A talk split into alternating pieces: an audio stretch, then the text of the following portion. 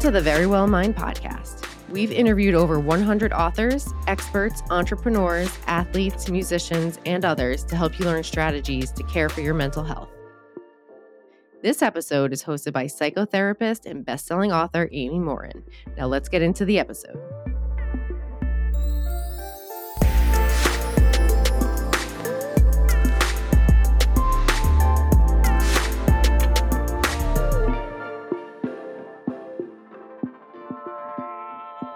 You're listening to the Friday Fix.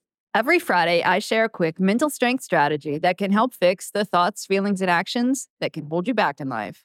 Today, I'm talking about how to stop believing everything that you think. Your brain is an amazing storyteller and it likes to play tricks on you. And much of the time, the stories it creates and the things it tells you aren't true. It will look at all the things that have happened to you in the past and turn it into a story. Like it might tell you that you're not smart enough by weaving together all the mistakes you've made and reminding you of every failure that you've ever had. Your brain will also try to convince you that it has amazing fortune telling capabilities. As you think about the future, it will make predictions about what might happen and try to convince you that it knows how things are going to end. In the moment, it will also try to convince you that you're incompetent or that no one likes you. It will try to trick you into acting in a way that makes those things become true. The conversations that you have with yourself are powerful. Your self talk affects how you feel and how you behave. Like if you're thinking that you're going to fail at something, you'll probably feel nervous or discouraged. And then you might put in less effort because you assume that you're going to fail regardless of how hard you try. That will actually increase the chances that you're going to fail. Or if you walk into a new situation thinking that you don't belong or that you don't fit in, You'll probably go sit by yourself in the corner because you feel awkward. Then people will be less likely to talk to you, and you'll turn those thoughts that you don't fit in into a self fulfilling prophecy. But your brain is a liar, it plays tricks on you. It tries to get you to avoid anything that might feel uncomfortable right now, even if doing that thing might be the key to a better future. When our brain presents information as fact, we tend to believe it. And then we do two things we look for evidence that reinforces our belief, and we discount anything that runs contrary to that belief. Creating a more positive outlook leads to better outcomes. That's not to say that positive thoughts have magical powers, but when you have realistic thoughts, you can then take much more productive action. That increases the chances of a better outcome. Another example of how our brain lies to us are the labels that we put on ourselves, or we believe the labels that other people put on us.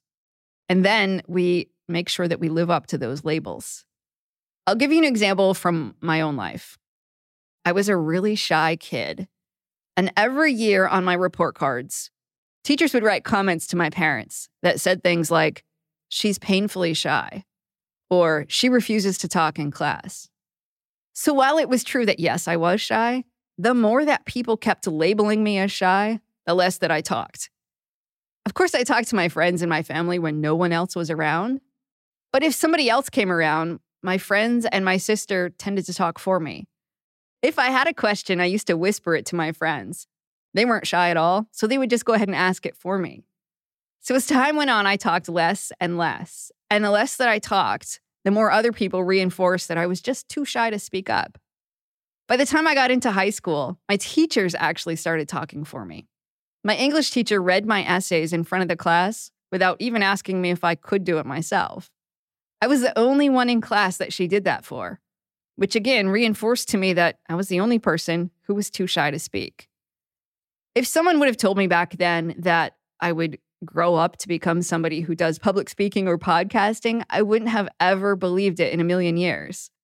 I had believed the conclusion that I was too shy to talk. And I thought I had nothing worthwhile to say and even if I did have something to say, I'd be way too nervous to deliver it in a coherent way. It took a strange series of events in my life to unwind that belief. Like one of the first times I ever spoke publicly was at my mom's funeral. And for the first time in my entire life, I didn't care if I sounded stupid or I looked like an idiot or I stumbled over all of my words. In that moment, I had a message that I wanted to give about my mom, and I didn't care if I embarrassed myself.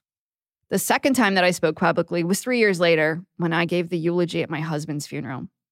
And I had some things that I really wanted the audience to hear about Lincoln. And so I no longer felt painfully shy in that moment.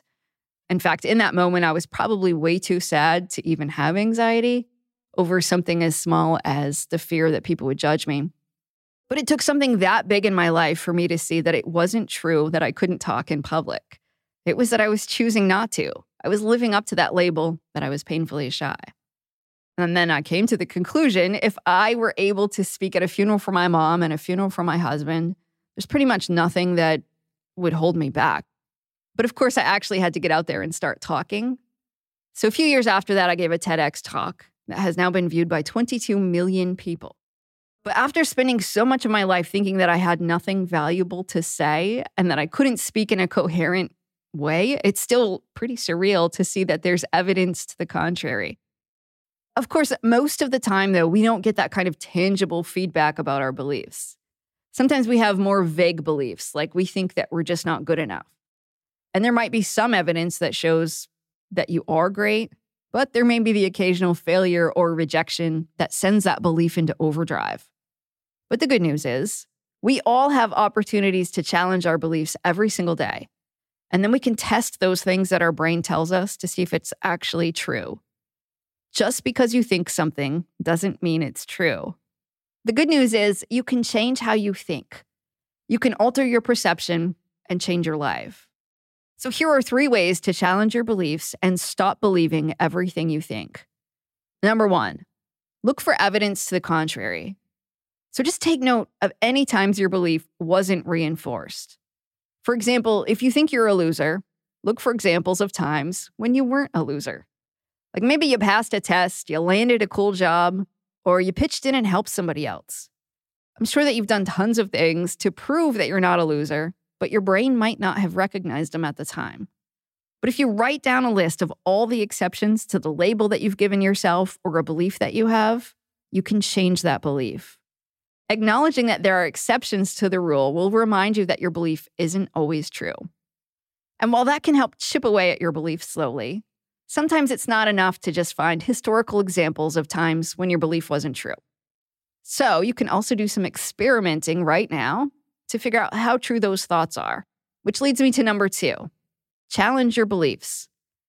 In therapy, we often have people perform behavioral experiments to test how true their beliefs really are.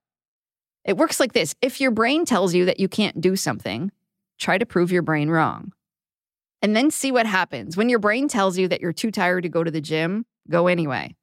You'll show your brain that you don't have to listen to what it tells you. I once had a man come into my therapy office who said, I have to quit my job tomorrow. I can't stand it one more day in the office. So I challenged him to stick it out for another week. I didn't want him to end the job believing that he couldn't do it.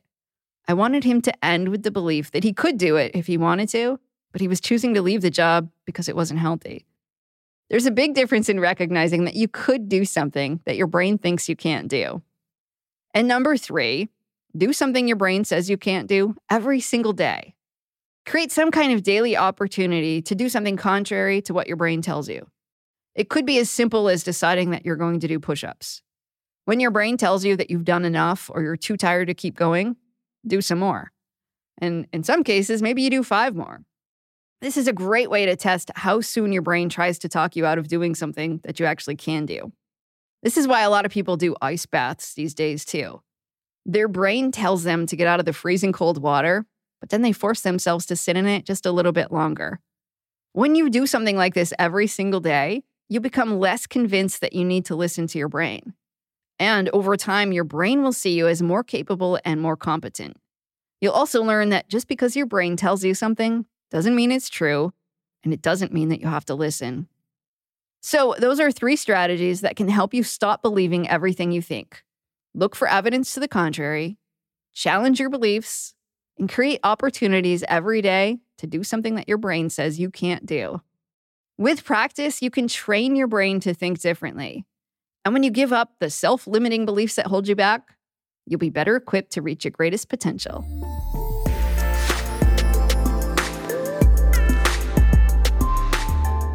Thank you for listening to the Verywell Mind podcast. If you found this episode informative, please share the episode with your friends and family and leave a rating and review wherever you listen to podcasts. To learn more about the Verywell Mind podcast, you can head to verywellmind.com slash podcast.